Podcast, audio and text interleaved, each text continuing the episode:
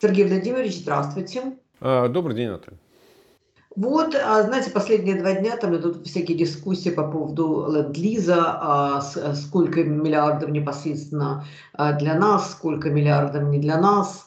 Ну, потому что свои комментарии дала Оксана Маркарова, наш представитель США, да, наш посол в Соединенных Штатах Америки. Ну и идут обсуждения. Как вы вообще относитесь к эффективности э, там, ленд-лиза и к тому, а почему так совпало? С одной стороны, был подписан ленд-лиз вот недавно совсем, с другой стороны, также вот эти 40 миллиардов.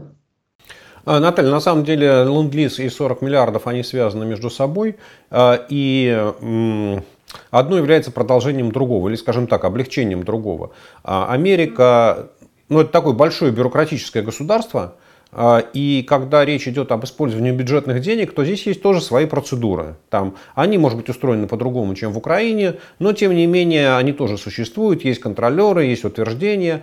И если бы Соединенные Штаты поставляли вооружение Украине, вот соблюдая все бюджетные процедуры, которые прописаны в таких больших объемах, то я думаю, что это все шло бы до морковкиного заговения.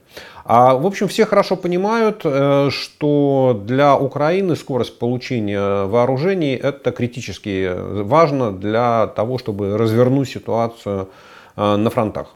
Э, поэтому решение о ленд-лизе, оно развязывает руки президенту с точки зрения того, что он без согласования с Конгрессом в упрощенной процедуре может принимать решение о том, что поставить Украине, в какие сроки, откуда взять. Ну, короче говоря, это развязывает руки президента в использовании бюджетных денег. При этом нужно хорошо понимать, что ленд-лиз это не есть... Эм, такая форма, а, э, как сказать, военно-экономической помощи, которую разработали еще там, в годы Второй мировой войны, изначально для Великобритании, а потом для Советского Союза распространили. И смысл сводится к тому, что формально страна, там, Великобритания, Советский Союз, Украина получают от Америки вооружение, снабжение, еще что-то в долг, и вроде бы когда-то должны все это дело возвращать, но, как правило, то есть после Второй мировой войны не возвращалось, и я думаю, что с Украиной будет примерно то же самое. Ну, то есть всерьез никто не рассчитывает, да, ну, по крайней мере, то вооружение, которое там погибало, разрушалось, оно списывалось, да, и то есть оно, что называется, такая процедура. Вот, поэтому это вот закон о ленд-лизе, это возможность э, быстрого принятия решений. 40 миллиардов – это лимит денег, который американский бюджет готов потратить на поддержку э, вооруженных сил Украины. Ну и, соответственно, это не деньги, которые будет получать Украина. Украина из этих 40 миллиардов, насколько я понимаю, не получит ни копейки, ни доллара, ни цента. А это все, э, как говорится, будет списываться на э, закупку вооружений у американских компаний или на восстан... там, как восстановление денег Пентагону, Министерства обороны в случае, если он будет из своих складов передавать Украине вооружение. Ну, то есть, если там 150 миллиметровый, 155 миллиметровый гаубиц, там 777, да, не знаю, условно, я не знаю, сколько она стоит, там 6 миллионов долларов, предположим, да, и если она поставляется Украине, то на счета Пентагона попадает 6 миллионов долларов, чтобы он мог заказать себе новую, точно такую же. Да, и поэтому это вот то, что называется, они связаны. И решением Белого дома Пентагон может быстро передать Украине какие-то вооружения. При этом Пентагон получает деньги для того, чтобы ну, возместить себе, там, заказать и получить впоследствии то же самое. Да. Поэтому это вот так вот работает. То есть они как бы вроде сами с собой связаны, да, но каждый работает вот по своему алгоритму и там один помогает другому. Сергей Владимирович, в последнюю э, там, неделю как-то, э, ну, я не думаю, что это совпадение, а параллельно вот начались несколько процессов, которые об одном и том же. Сначала Макрон сказал, не надо унижать русских, потом, там, я не знаю, Берлускони чего-то поговорил, наговорил, да, о том, что надо бы э, убедить Зеленского в чем-то. И, наконец, вот эта вот преснопамятная статья «Нью-Йорк Таймс», о том, что где-то ну, якобы группа журналистов а, высказали свое мнение о том, что Америка не резиновая, помощь не резиновая, э, до бесконечности а, это невозможно, и Байден должен убедить Зеленского принять условия Путина, потому что там в этой затяжной войне будет трудно победить и бла-бла-бла.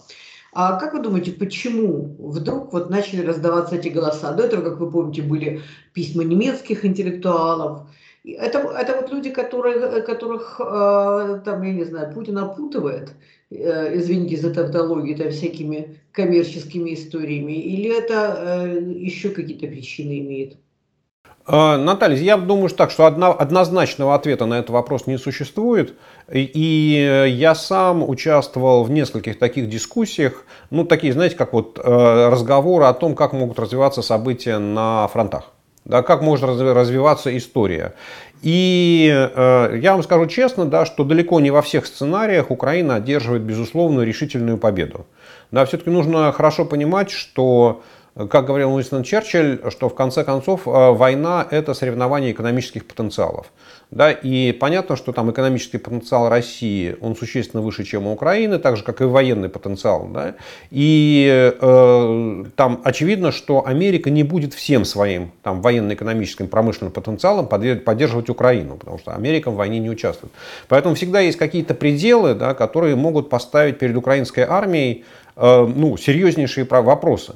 Да, потому что ну, украинская армия, украинские военные там, проявляют э, беспримерное мужество, защищая свою страну, да, но там вам любой военный э, расскажет, что проведение наступательной операции это совсем не то же самое, что проведение там, обороны.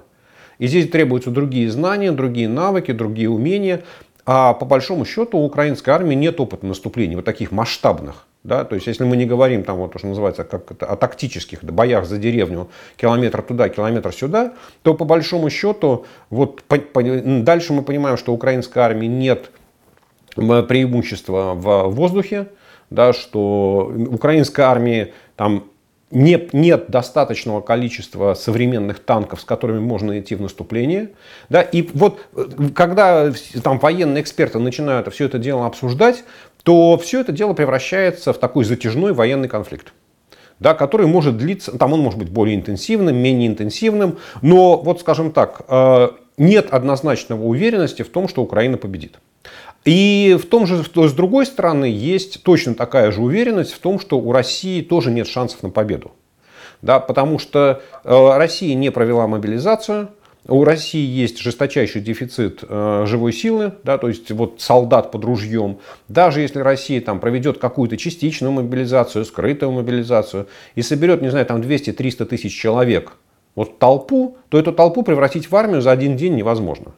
Да, то есть это вот в эти батальонные тактические группы, их там, не знаю, полгода минимум нужно чему-то обучать, собирать, искать командиров и так далее. И в результате получается вот какой-то такой затяжной конфликт.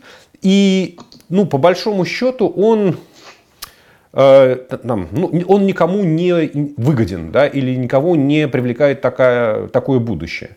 А, и в последние дни э, из Москвы стали приходить такие, как бы, ну, опять слухи, наверное, так их правильно назвать, что э, Путин начинает очередную переоценку ценностей. То есть вот точно так же, как после неудавшегося взятия Киева ему потребовалось какое-то время на принятие решения об отводе российских войск из Киевской и Черниговской областей, вот то же самое сейчас э, ходят слухи о том, что он начинает задумываться о том, как вот боевые действия остановить. Да? А, соответственно, ну, как в одиночку их остановить нельзя. Да? Танго танцуют вдвоем, и война это там, как, ну, есть две противоборствующие стороны. Соответственно, должен, должно быть какое-то там либо временное соглашение а-ля Минск, да? либо постоянное соглашение там, о мире, там, не знаю, не, не хочу сказать о дружбе и взаимопомощи, но какой-то мирный договор. И вот эти э, разговоры, они идут. Да, они идут и в Москве, они идут в Вашингтоне, они идут и среди интеллектуалов. И какие-то элементы этого разговора выливаются в прессу. Ну, в конце концов, Америка, там, есть свобода слова, да, и каждый может изложить свою точку зрения. А я бы спокойно относился к тому, что там, газета, как Нью-Йорк Таймс, печатает эти статьи. Но в конце концов, нельзя каждый день печатать одно и то же.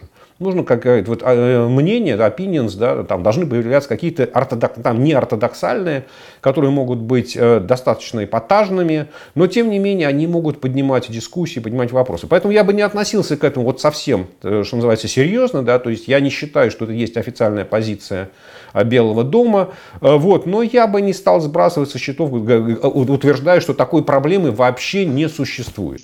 Сергей Владимирович, смотрите, а, но а, в том, что вы только что говорили, конечно, есть большая доля а, там, здравого смысла, но в то же время а, нет опыта наступательных а, там, операций широкомасштабных и у российской армии тоже. И э, право вы, конечно, когда это, вы говорите, что это э, соревнование двух экономических систем. Но э, если бы Запад быстрее нам давал оружие, если бы, например, нам дали систему залпового огня, то они, это значительно бы облегчило, там, скажем, наступательные операции. Ну и третье, по Украине, как, ну, как вы себе представляете любой Минск, 3, 4, 48, а, в стране, где погибло столько людей – а, причем многие из них были гражданские люди, они замучены, и их пытали, и погибли дети и так далее. Какой там, понимаете, а, Минск-2 в 2014 году, э, у нас даже по этому поводу идут э, дискуссии в обществе, нужен был он или нет, но а, любой другой Минск... Наталья, смотрите, Значит, я не являюсь сторонником этого. Я не говорю, что я защищаю эту позицию, сразу, чтобы было понятно. Да? Э, я, я аналитик. Я анализирую сценарии, я анализирую варианты. И обычно, когда я обсуждаю а, какие-либо стратегические проекты, я всегда придерживаюсь точки зрения, что нужно обсуждать плохой сценарий. Вот хороший сценарий обсуждать не имеет смысла. Если у тебя все запланировано правильно, если звезды легли как нужно, если все управление прошло как ты захотел, то у тебя все будет на выходе хорошо. И обсуждать, вот тратить на это время не имеет никакого смысла. Предположим, там, не знаю, в течение полутора месяцев э, Америка завалит там, Украину вооружением. Да? Предположим, там, за две недели украинские военные все это дело освоят.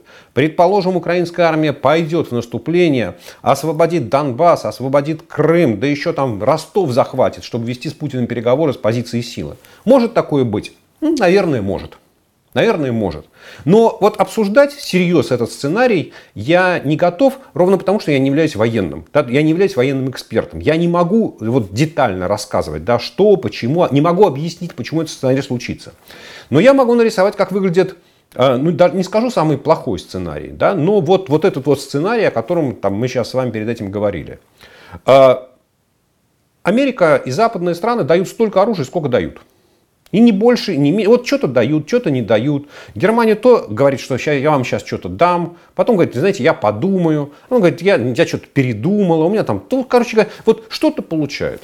И там, не знаю, в середине июня, в конце июня, в начале июля украинская армия, набравшись того вооружения, которое есть, бросается в атаку. И несет колоссальные потери.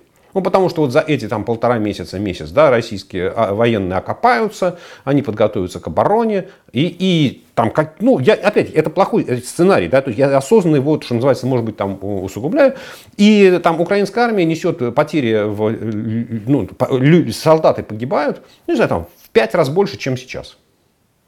И после этого президент Зеленский, его там генеральный штаб, его министр обороны должны принять решение.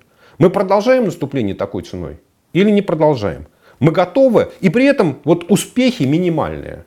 Вот не получается и все. Не получается прорвать ни в Донбассе, не получается прорвать ни в Херсоне, не говоря уже там дойти до Крыма. Вот и что делать политикам? Вот же, это же тоже вполне реалистичный сценарий. Да, и они, вот, и опять я не готов его обсуждать с военной точки зрения. Но вот если бы я там участвовал в каких-то политических дискуссиях, я говорю, окей, а вот в этом сценарии что будет делать президент? Потому что сейчас Безусловно, в украинском обществе есть так, позиции, которые вы очень адекватно изложили. Никакого Минска, никаких переговоров, вплоть до победы и красного флага, или там желто-блакитного флага в Севастополе, в Донецке, в Луганске и в Ростове. Чтобы так, э, и в Белгороде с Курском заодно. Да? А вот что делать тогда, когда это наступление не удалось? И когда, вот, что называется, количество жертв там возросло там, не знаю, в 5 раз, в 10 раз. Да? И армия там делает попытки наступления, там, не знаю, там, месяц и ничего не добивается успеха. И что тогда? Вот что в этой ситуации делать президенту? Возможно, продолжать наступление, не знаю. Но это, это страшно тяжелый вопрос, и на него сегодня ответить невозможно. Да, потому что ну, я вот э, делаю такой, потому что это, вот такая неудача, она повлияет на общественное мнение в Украине тоже.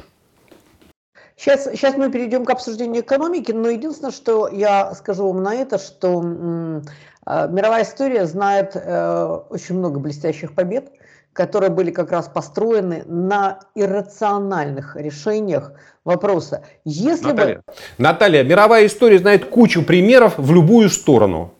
Да, я... не будем далеко ходить. Ведь наши западные Наталья. партнеры считали еще три месяца назад, что мы вообще не спасем. Наталья, я не сказал, я не сказал, что я считаю, что этот сценарий наиболее вероятный. Я сказал, что с точки зрения политического анализа этот сценарий тоже нужно просчитать. И к нему нужно быть готовым. Даже если его вероятность 5%, его нужно просчитать заранее. Вот и все, что я сказал. Я еще раз, не подумайте, что я говорю, что вот так оно будет. Я этого не сказал. Я не знаю, как будет. И никто не знает, как будет. А на мировую историю вообще ссылаться бессмысленно, потому что там можно найти подтверждение любому. Вот что бы ни случилось, мы найдем 10 примеров, которые подтверждают, что вот именно так и было в мировой истории. Ну, три месяца назад это... Наталья, Наталья, давайте мы с вами через три месяца вернемся к этому разговору и поговорим. Хорошо. Хорошо. Теперь об экономике. А, вы а, советник министра, как уже было сегодня сказано, да, вот совсем недавно. И а, я, пожалуй, спрошу вот вас, где, в каком месте мы сейчас находимся?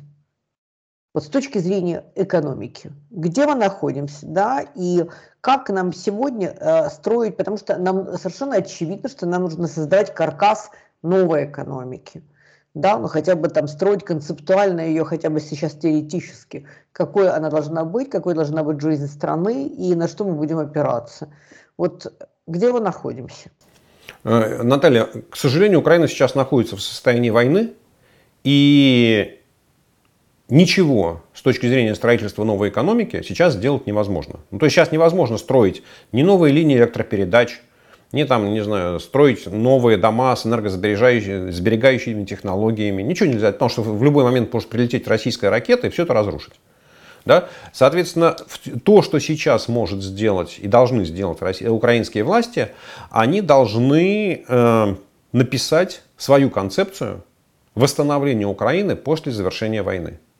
Да? И они должны изложить общую логику, что они хотят сделать, что они сделают сами, для чего им нужна финансовая помощь Запада? Если будет финансовая помощь, то куда пойдут деньги? Если пойдут куда-то деньги, то какие будут процедуры? И так далее. В каком приоритете? Что, зачем, почему, сколько? Какие вопросы нужно обсуждать на переговорах с Евросоюзом, например, о снижении таможенных тарифов или еще что-то. Да?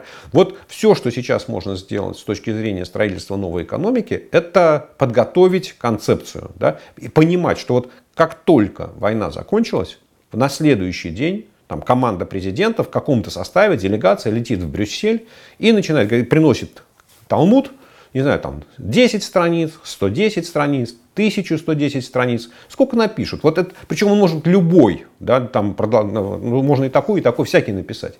И начинают обсуждать. Мы хотим сделать это. Может быть, это можно даже начать обсуждать и сейчас, да, как концепцию. Ну вот, э, но говорить, что прямо сейчас нужно осуществлять какие-то практические действия, ну, я бы воздержался. Да? Нет, я говорю не о практических действиях, я говорю о составлении плана, э, э, что это должно быть. Но вот вы как советник министра, вы э, ну, как часто вы общаетесь и обсуждаете ли вы именно эту тему? А, мы общаемся эпизодически, да, и насколько я знаю, Министерство финансов сейчас практически не участвует в обсуждении таких документов.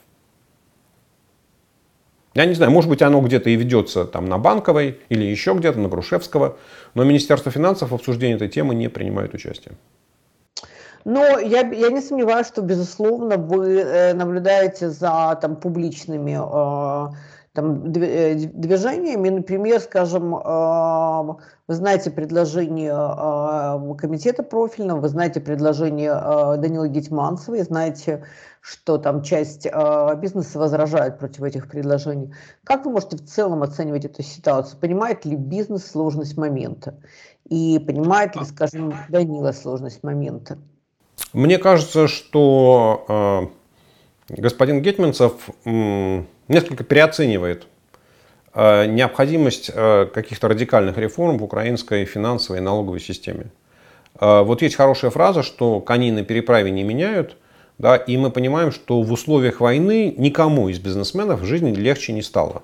Вот мы можем там привести сотни, тысячи примеров, кому она стала сложнее, тяжелее, но легче жить никому не стало. И в этот момент затевать э, какую-то перестройку, затевать изменение правил, вводить на какие-то ограничения, вот, ну, эта вещь не совсем правильная. Мне кажется, что э, Украине нужна серьезная реформа налоговой системы, и мы об этом говорили там, до войны и там, с министром финансов, и с э, офисом президента, э, и обсуждали разные варианты, и Гетманцев предлагал свои варианты. Мне кажется, что если сейчас что-то делать в этой области, то нужно обсуждать реформу украинской налоговой системы с прицелом на будущее, которую мы там, начнем делать в тот момент, когда э, война закончится. Да, что-то делать сейчас, мне кажется, это неправильно. Ну, потому что ну, сейчас, сейчас последнее, да, очень важное. Ведь э, вот э, война это не только, как сказать, титаническое напряжение сил армии. Ведь на самом деле вся государственная бюрократия, а в Министерстве финансов там в десятки раз больше, да, она же тоже работает под огромнейшим напряжением. Потому что все, что планировалось, там, не знаю, 5 месяцев назад, да, в бюджете на 22 год, вот там практически все полетело, там, ну не все, там, а значительная часть полетела под нож. И налоги идут не так, как нужно, и расходы нужно менять, и здесь, и то, и все. Да? И вот в этот момент ну, у, у всех есть некие ограничения по пропускным способностям. И в этот момент там, не ломай то, что работает. Ну хорошо, вот э, министр Марченко прям совсем недавно говорил о том, что резко сократились поступления в бюджет, а таможня дает только 20%, что совершенно естественно, потому что работает она только на Западной Украине. Как тогда стране выживать в таких условиях? Ну что делать с этим всем? А, насколько я понимаю, сейчас а, основным источником, ну или одним из важнейших источников а, существования украинского бюджета является финансовая помощь западных стран. Да, и, собственно говоря, на это вся надежда украинского правительства и украинского президента. Без финансовой помощи, а, ну, время от времени появляются сообщения, да, там 5 миллиардов, 7 миллиардов и 17 миллиардов. В общем, деньги собирают, и деньги Украина будет получать. Другое дело, что эти деньги приходят в долларах, да, их приходится конвертировать, их нужно конвертировать в гривны, и это, в общем, ситуацию с точки зрения инфляции, с точки зрения давления нам, на финансовый рынок, в общем, не, не улучшает. Да. Но Нужно, опять, Наталья, понимаете, вот нельзя обсуждать там, бюджет, финансовую систему, состояние экономики, говоря, что там война идет где-то там, а у нас здесь все в порядке. Так не бывает. Война идет везде. Да, и там военная экономика, это, она сильно отличается от того, что бывает в мирное время. А влияет ли э, то, что война сейчас в Украине, на экономику э, Европы? Потому что до меня вот долетают слухи от, ну, от разных людей, которые живут в разных странах Западной, Восточной Европы, что да, там топливо дорожает не только в Украине, да, там коммуналка дорожает не только в Украине, да, продовольствие дорожает не только в Украине, ну и так далее. То есть вот, а общая ситуация а, разбалансируется или все-таки слухи об этом преувелич... преувеличены несколько? Нет, не преувеличены, и ситуация разбалансируется не только в Европе.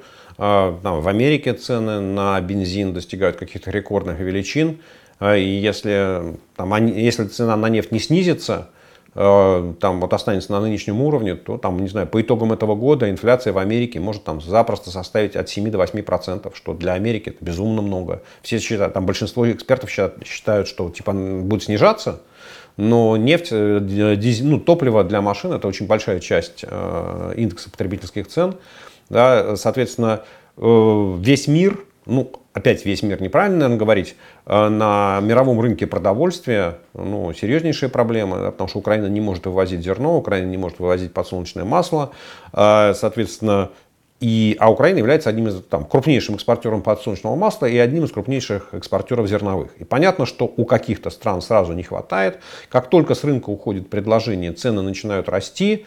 И э, там, ну, там Европа в конце концов Европа пройдет этот период или Америка тем, что вырастут цены. А вот что делать странам, э, не знаю, там, Африки, да, которые покупают украинское зерно или украинское подсолнечное масло, а оно подорожает, не знаю, там, в два, предположим, раза, да, а у них денег просто нету заплатить такую цену.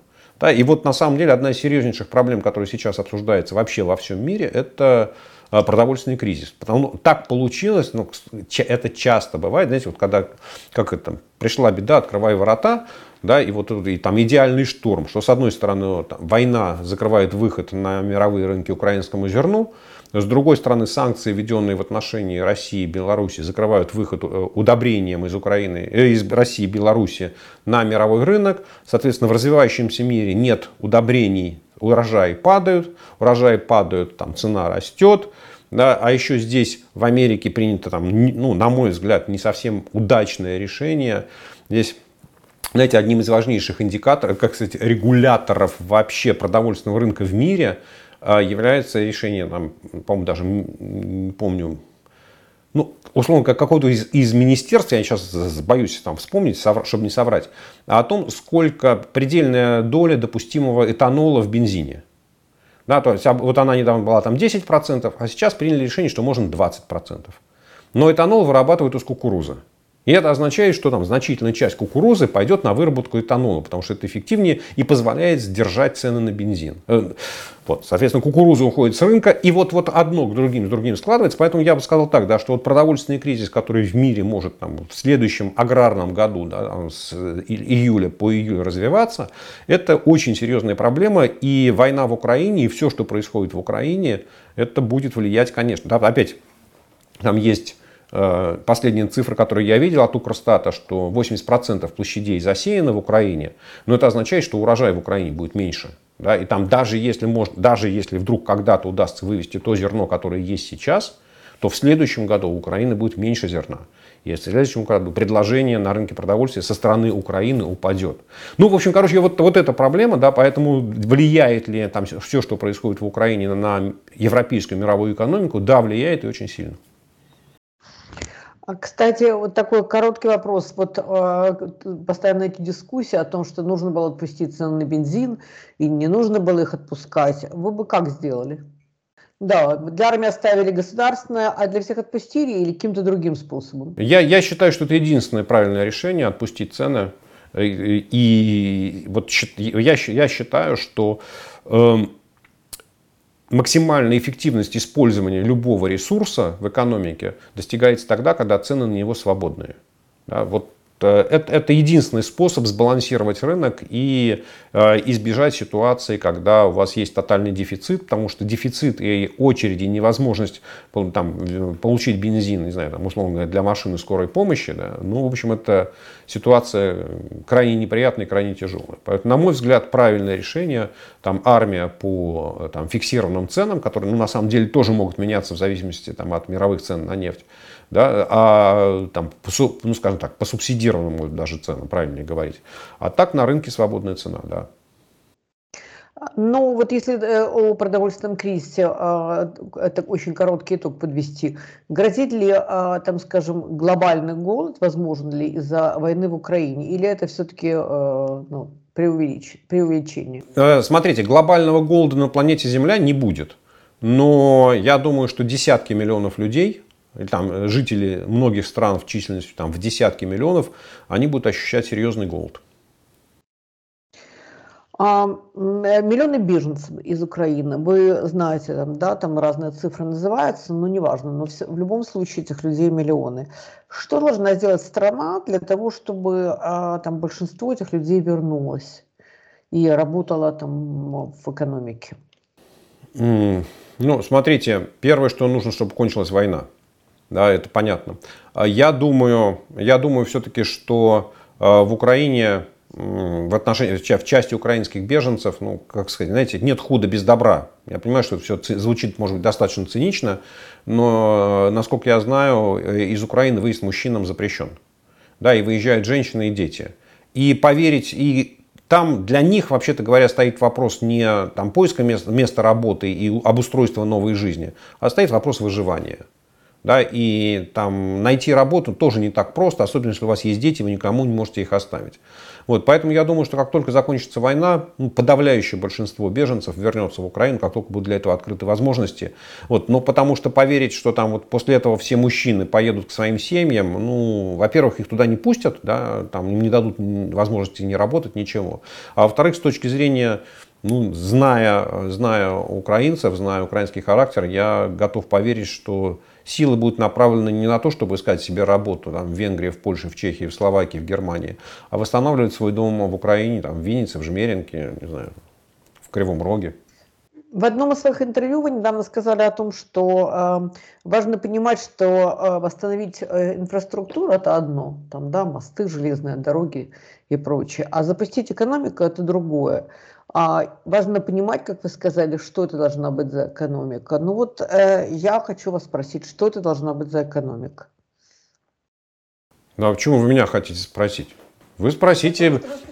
Нет, подождите, я, знаете как, я за все хорошее против всего плохого. Это должна быть открытая экономика, которая стремительно движется в сторону там, э, Европейской экономической ассоциации, э, у которой есть свобода движения труда, капитала, рабочей силы, с Евросоюзом, в котором есть там, честные суды, в котором отсутствует коррупция, в котором государство резко снижает там, долю участия в экономике там, и избавляется от всех государственных предприятий, которые генерят убытки. Там, э, украинская бюрократия снижает, сокращается, не знаю, там, в два раза государственный аппарат. Там, Украина делает ставку там, на какие-то прорывные сервисные отрасли. Ну, то есть понятно, что там ну, никуда не денется украинское сельское хозяйство, да, его там нужно развивать, там все можно, и так без меня все хорошо знают, да, что Украина такая э, житница, да, и, соответственно, там перерабатывающая промышленность, э, там, не знаю, создание там, при, при, а, супер привлекательных условий для иностранного европейского бизнеса, да, чтобы он там не бегал месяцами, обивая пороги, дайте мне, как в Китае было в свободных экономических зонах, это просто нарезаны куски земли, и там уже стоят выходы, там канализация, вода, электричество. Вот, что он просто приезжает, у него уже все есть, никаких разрешений, разрешений получать не надо.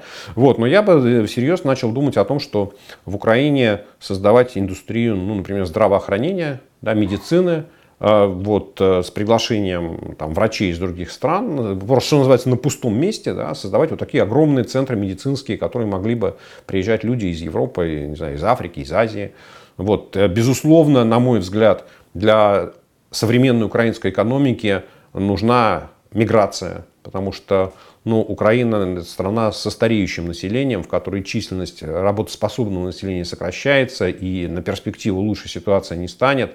Э, вот, и, соответственно, нужен приток э, там, рабочих рук, людей, и, соответственно, наверное, нужна какая-то программа поддержки миграции, не там, вплоть до не знаю, там, ну, в хорошем смысле продажи украинских паспортов, да, там, для людей, которые готовы инвестировать там для начала, ну, хотя бы квартиру купить в Украине, да, вот, ну и так далее. Ну, вообще говоря, в моем понимании, Украине там, не знаю, миллиона два, может быть, четыре э, рабочих рук не помешает дополнительно, да. Ну, вот, вот, вот, вот так как-то.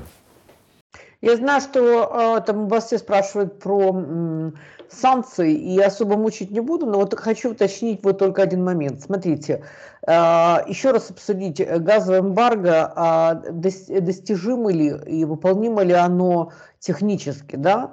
Ну, там, допустим, Кох говорит, что а, если бы терминал для сжиженного газа там начал строить еще Меркель, то сейчас как бы это было бы достижимо, да? А нефтяное эмбарго – это капля в море, вот, ни на что серьезно не влияющее.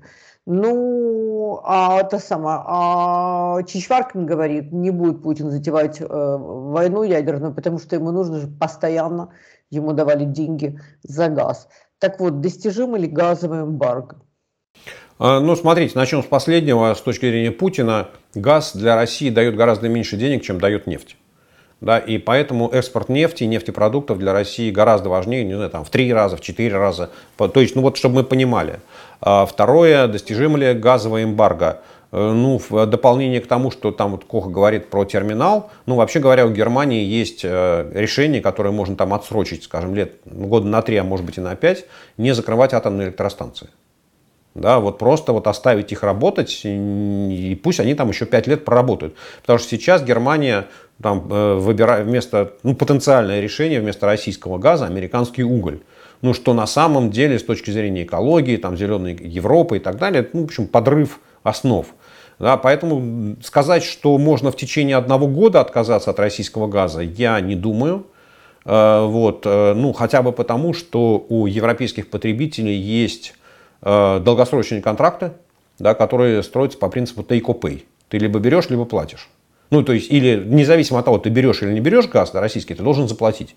Да, и можно ли выйти из таких контрактов, ну, опять, я не юрист, я не готов э, вот так ответственно сказать. И, видимо, там какой-то выход надо будет искать.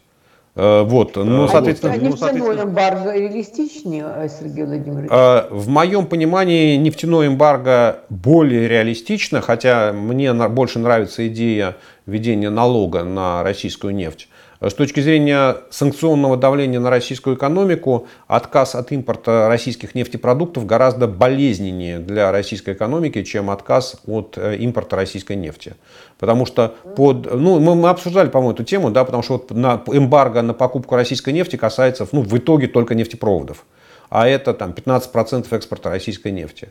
А если Европа прекращает покупать нефтепродукты, ну, то это там, вся нефтепереработка России летит под нож. Да? Она не может производить там, только бензин, не производя дизель и мазут, которые идут в Европу. Вот, поэтому вот, э, если, бы, если ставить приоритеты, то мне кажется, что приоритет это нефтепродукты. Почему же Европа этого не делает, если для нее это не так болезненно, как кажется на первый взгляд? Ну, что значит не болезненно? Это, знаете, э, для Европы это очень болезненно. Но для Европы высокая цена на газ – это остановка предприятий. Э, для Европы высокая цена на нефть – это повышение цен на бензин. Для Европы отказ от э, импорта российского дизеля. Ну, смотрите, в Германии, в Испании, во Франции доля автомобилей, работающих на дизельном топливе, 60% или больше. И там в той же самой Германии доля российского дизеля, вот дизельного топлива в общем объеме дизеля, ну, процентов 70. Можно от него отказаться. Но у вас, соответственно, должен появиться какой-то другой нефтеперерабатывающий завод, откуда-то. Ну, то есть, вот сказать, что это без, не болезненно, ну, это неправда. Да, там, можно ли поставить полную блокаду не знаю, там, экспорту российской нефти? Ну, наверное, можно. Да? Можно там договориться с Данией, с Швецией, чтобы они вообще взяли и перекрыли этот э, пролив, как он, Категата, да, который там в Балтийском море, чтобы российские танкеры из Приморска не уходили. Ну, что вот было такое закрытое море, там, обрушить что-нибудь, чтобы они там пройти не могли. Да? Ну и хорошо. И взлетят цены на нефть, не знаю, на мировом рынке на 250 долларов за баррель. Да, ну, это вот, понимаете, санкционная политика, ну, а из этого никто не делает секрета. А всегда политики ищут решения, которые бьет сильнее по экономике той страны, против которой вводятся санкции, нежели чем по экономике твоей собственной страны. Да, и вот поэтому, а в Европе 27 стран, и у каждого свои интересы, у каждого своя ситуация. И ситуация там Португалии, которая там от России на другом конце, и там российской нефти, но если получают, это совершенно случайно. И там Венгрия, Чехия Словакия, но она принципиально различная. Поэтому требовать от них, чтобы они все построились, там, послушали приказ э, Джо Байдена и взяли под козырек, ну, нет, конечно, они защищают свои интересы. Ну, понятно, здесь только два обстоятельства. Если это все будет дальше продолжаться, то а, цены будут взлетать самым природным способом, потому что будут эти процессы, которые перестанут быть контролируемыми. Это с одной стороны, а с другой стороны, ну, а политические решения. Если есть страна, которая огромная страна, ну, которая достаточно ну, быстро дичает и которая размахивает ядерной дубинкой. Разве э, не стоит оно того, чтобы принять политическое решение, потерпеть 250 долларов за баррель? А как это остановит войну? Как это остановит ядерную дубинку? Понимаете, Наталья, вот вы сейчас пытаетесь э, возложить на меня ответственность за решение европейских политиков. Я не являюсь европейским... Я не являюсь... Я могу, я могу объяснить их решение, да, я вам объясняю их позицию. А вы мне говорите, а почему они этого не делают? Ну, то есть, вот для вас, для вас, вот как я все понимаю, да, я все понимаю, что происходит в Украине, очень хорошо понимаю, да, но вот у кого щи пустые, у кого жемчуг мелкий. У каждого свои проблемы. И европейские политики не хотят иметь нефть по 250 долларов. Не хотят, потому что они понимают, что там на ближайших выборах они проиграют и вылетят. И может быть даже вылетят из политики навсегда. И у них это всегда в подкорке работает. Да, и почему они этого не делают? Ну, потому что они в конце концов заботятся о своей политической карьере. А помощь Украине, да, Украина получает деньги, из европейского бюджета, Украина получает вооружение от европейских стран. Да, мы помогаем Украине, но при этом там рушить свою экономику мы тоже не хотим. Вот, так, вот такая логика. Она может не нравиться. Да, она может не нравиться, она может вызывать критику, но я точно не могу ее изменить. Да? Нет, то, что вы не несете ответственность за эту логику, это однозначно. Почему Шредер и Варник, два э, такие путинские большие друга, вышли прямо сейчас из Совета директоров Роснефти? Что случилось? Ну, во-первых, приближается акционерное, годовое акционерное собрание, на котором будет переизбираться состав совета директоров. Во-вторых, видимо, они получили очень внятные намеки на толстые обстоятельства и решили не, как это, не, ну, как в российском законодательстве э, вот Шредер не может просто так посередине года выйти из совета директоров Роснефти. Потому что он может сказать, я прекращаю там работу, но формально, юридически он останется там членом совета директоров. Потому что решение об этом принимает только собрание акционеров. И пока собрание акционеров не пройдет, что бы там Шредер не заявлял, да, а вот э, там ничего не происходит. Поэтому вот сейчас это сочетание двух обстоятельств. С одной стороны годовое собрание, а с другой стороны, я думаю, что им очень хорошо намекнули, что если они этого не сделают, то значит они столкнутся с большими неприятностями. Ну и уже там в финале очень коротко, как полагаете, как через 10 лет, а, там, ну, условно через 10 лет, да, там, скажем, в следующем поколении поменяется общемировая а, финансовая система? Это вот крайне история. А, хотите, а, вот хотите наиболее вероятный наиболее сценарий, что она принципиально не поменяется. Там электронными деньгами, биткоинами, Нет. еще чем-то. Не, не, Наталья, вот э, наиболее вероятный сценарий, что принципиально ничего не изменится. Финансовая система мировая будет вот примерно такой же, как она есть сейчас что есть доминирующие экономики, э, Евросоюз и Соединенные Штаты Америки, у них глобальные резервные валюты, доллар и евро, и их роль, ну, может быть, она, конечно, немножечко снизится, но, в принципе, они будут доминировать в мировой финансовой системе. Э, биткоин, э, ну, а я много раз на этот вопрос отвечал, это финансовый инструмент, который, или там любая криптовалюта, да, это финансовый инструмент, который не заменяет деньги. Это вот есть акции, есть облигации, есть варанты, там, в том числе и там, украинского правительства выпущены. Еще можно кучу всяких найти финансовых инструментов. Вот криптовалюты это такие вот финансовые инструменты, которые живут по каким-то своим правилам. И в принципе, как и любой финансовый инструмент, он может там резко вырасти в цене, а может резко упасть в цене. Но это точно не деньги, и а деньгами там, на горизонте 10 лет не станут. Будут ли центральные банки вводить вот то, что называется криптовалюта центральных банков? Из всего, что я вижу, ну, по большому счету, вот, ну, знаете как, а, я сейчас не, давно не смотрел эту статистику, но в странах там, типа Финляндии и Швеции, там наличных денег, вот что называется, таких бумажек и металла, в обращении крайне мало. Ну, в принципе, можно сказать, что они уже перешли на электронные деньги. Да, вот, ну, если вы назовете там вот их там электронные деньги, там центральной, там digital money of the central bank, да, цифровыми деньгами центрального банка, то в жизни не изменится. Ведь, ну не знаю, там я, я сейчас там три, три недели ездил э, по э, Европе, э, там, встречаясь с друзьями, со всякими разными интересными людьми, но у меня, в принципе, не было наличных денег, несмотря на то, что переезжал из страны в страну. У меня были карточки банковские, вот я им платил. Ну хорошо, вот мы, я, это электронные деньги. Да, деньги это вот то все, что есть там в записи в банке. Ну и в принципе можно без, выяснилось, что можно вот прожить три недели вообще даже не прикоснувшись там к этим презренным бумажкам или, не знаю, монеткам. Ну, поэтому я считаю, что финансовая система, она принципиально не, не сильно изменится за эти 10 лет. Вот если так говорить о, о крупных блоках. Ну и совсем уже в конце коротко. А в ближайшее, там, скажем, десятилетие считается, что деньги так и останутся самым большим мерилом доверия в этом мире, или все-таки будут какие-то другие? Ну, послушайте, ну, мне кажется, если вопрос кажется, доверия, то что мы доверия, должны говорить об доверии кого к кому. кому. То есть доверие между людьми, ну точно не строится на деньгах.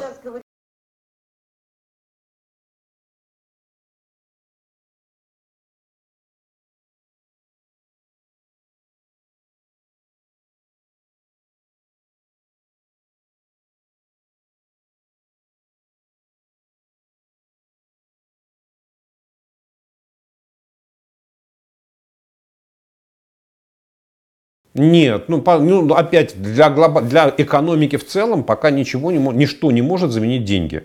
Да, и там, ну, нет, смотрите, ну, опять тоже, что значит ничто? А, там в экономике есть а, такой базовый инструмент, который называется контракт. Да, вот контракт. Вся экономика построена на контракте, на договоре. что один продает, другой покупает. И дальше мы можем вот всякие интерпретации этого контракта. И в принципе это доверие. Дальше там вся экономика и там вся жизнь, даже не только экономика, а вообще вся жизнь там, э, человеческой цивилизации построена на вере в то, что если одна из сторон нарушает контрактное обязательство, то есть суд, который будет судить честно и справедливо. Вот тоже система доверия государству, да, к системе, к судебной. Ну, поэтому вот там контракт, деньги, суд, ну вот, да, наверное, такие три базовые системы. Я не знаю, может еще что-то. Сейчас просто как-то ну, сильно вы неожиданно задали вопрос. Вот, ну, наверное, вот три системы точно, да, они существуют. Мы обязательно продолжим этот разговор с вами когда-нибудь, если а, вы позволите. А сейчас а, спасибо большое. Я а, благодарю вас за поддержку Украины. И слава Украине. До встречи. Героям слава. Спасибо. До свидания. До свидания. Спасибо большое.